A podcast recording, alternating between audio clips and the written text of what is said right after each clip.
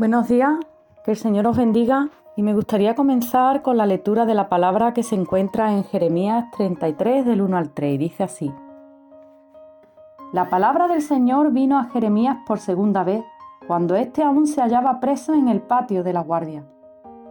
Así dice aquel cuyo nombre es el Señor, el que hizo la tierra y la formó y la estableció con firmeza.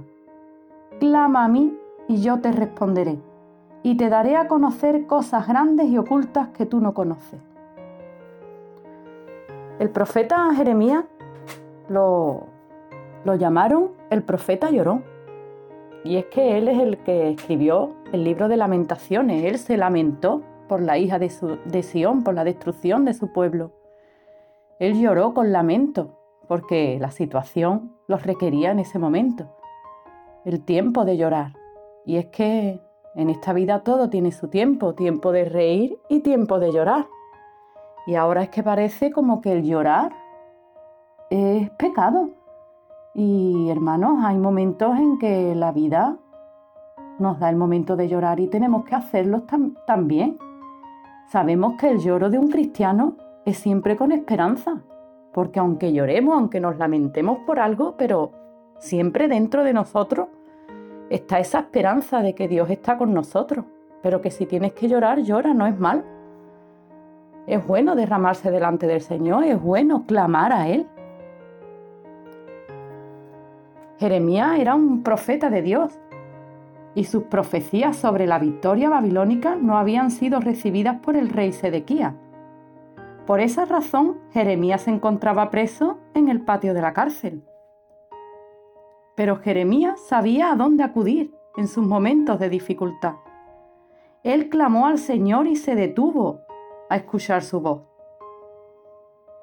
La situación en la que se encontraba el pueblo de Israel en ese momento era delicada. Estaban bajo el asedio de Babilonia y no había escapatoria. Con el tiempo la nación sería restaurada, pero primero pasarían por el cumplimiento del juicio que Dios había pronunciado sobre ellos. El pueblo había dado la espalda a Dios, no había escuchado sus advertencias ni su llamado al arrepentimiento, y ahora vivía las consecuencias. Pero Dios conocía el corazón de su siervo, Jeremías, y le habló palabras de ánimo y esperanza. Primero Dios le recordó a Jeremías quién era él el Dios creador y todopoderoso. Luego Dios animó a Jeremías a compartir sus cargas con él, a expresarle aquello que ocupaba su corazón. Por última, Dios le aseguró a Jeremías que respondería a su clamor y hasta traería nueva revelación a su vida. Como Jeremías, yo también podemos acudir a Dios en cualquier momento, y más en el momento de dificultad. Clamar a Dios es hablar y compartir con Él lo que nos preocupa, lo que nos aflige, para pedir su intervención.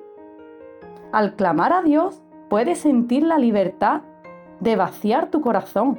Ante Él no hay nada que le pueda sorprender él conoce nuestro corazón y sabe lo que nos sucede, pero Él anhela escuchar nuestra voz y que compartamos nuestras situaciones con Él.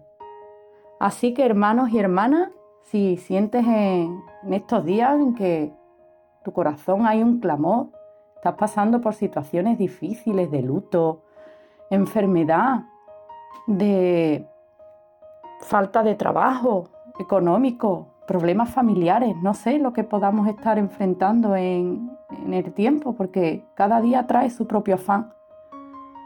Podemos acudir con esperanza siempre, aunque lloremos en este momento, pero siempre con la esperanza de que Dios es un Dios que restaura.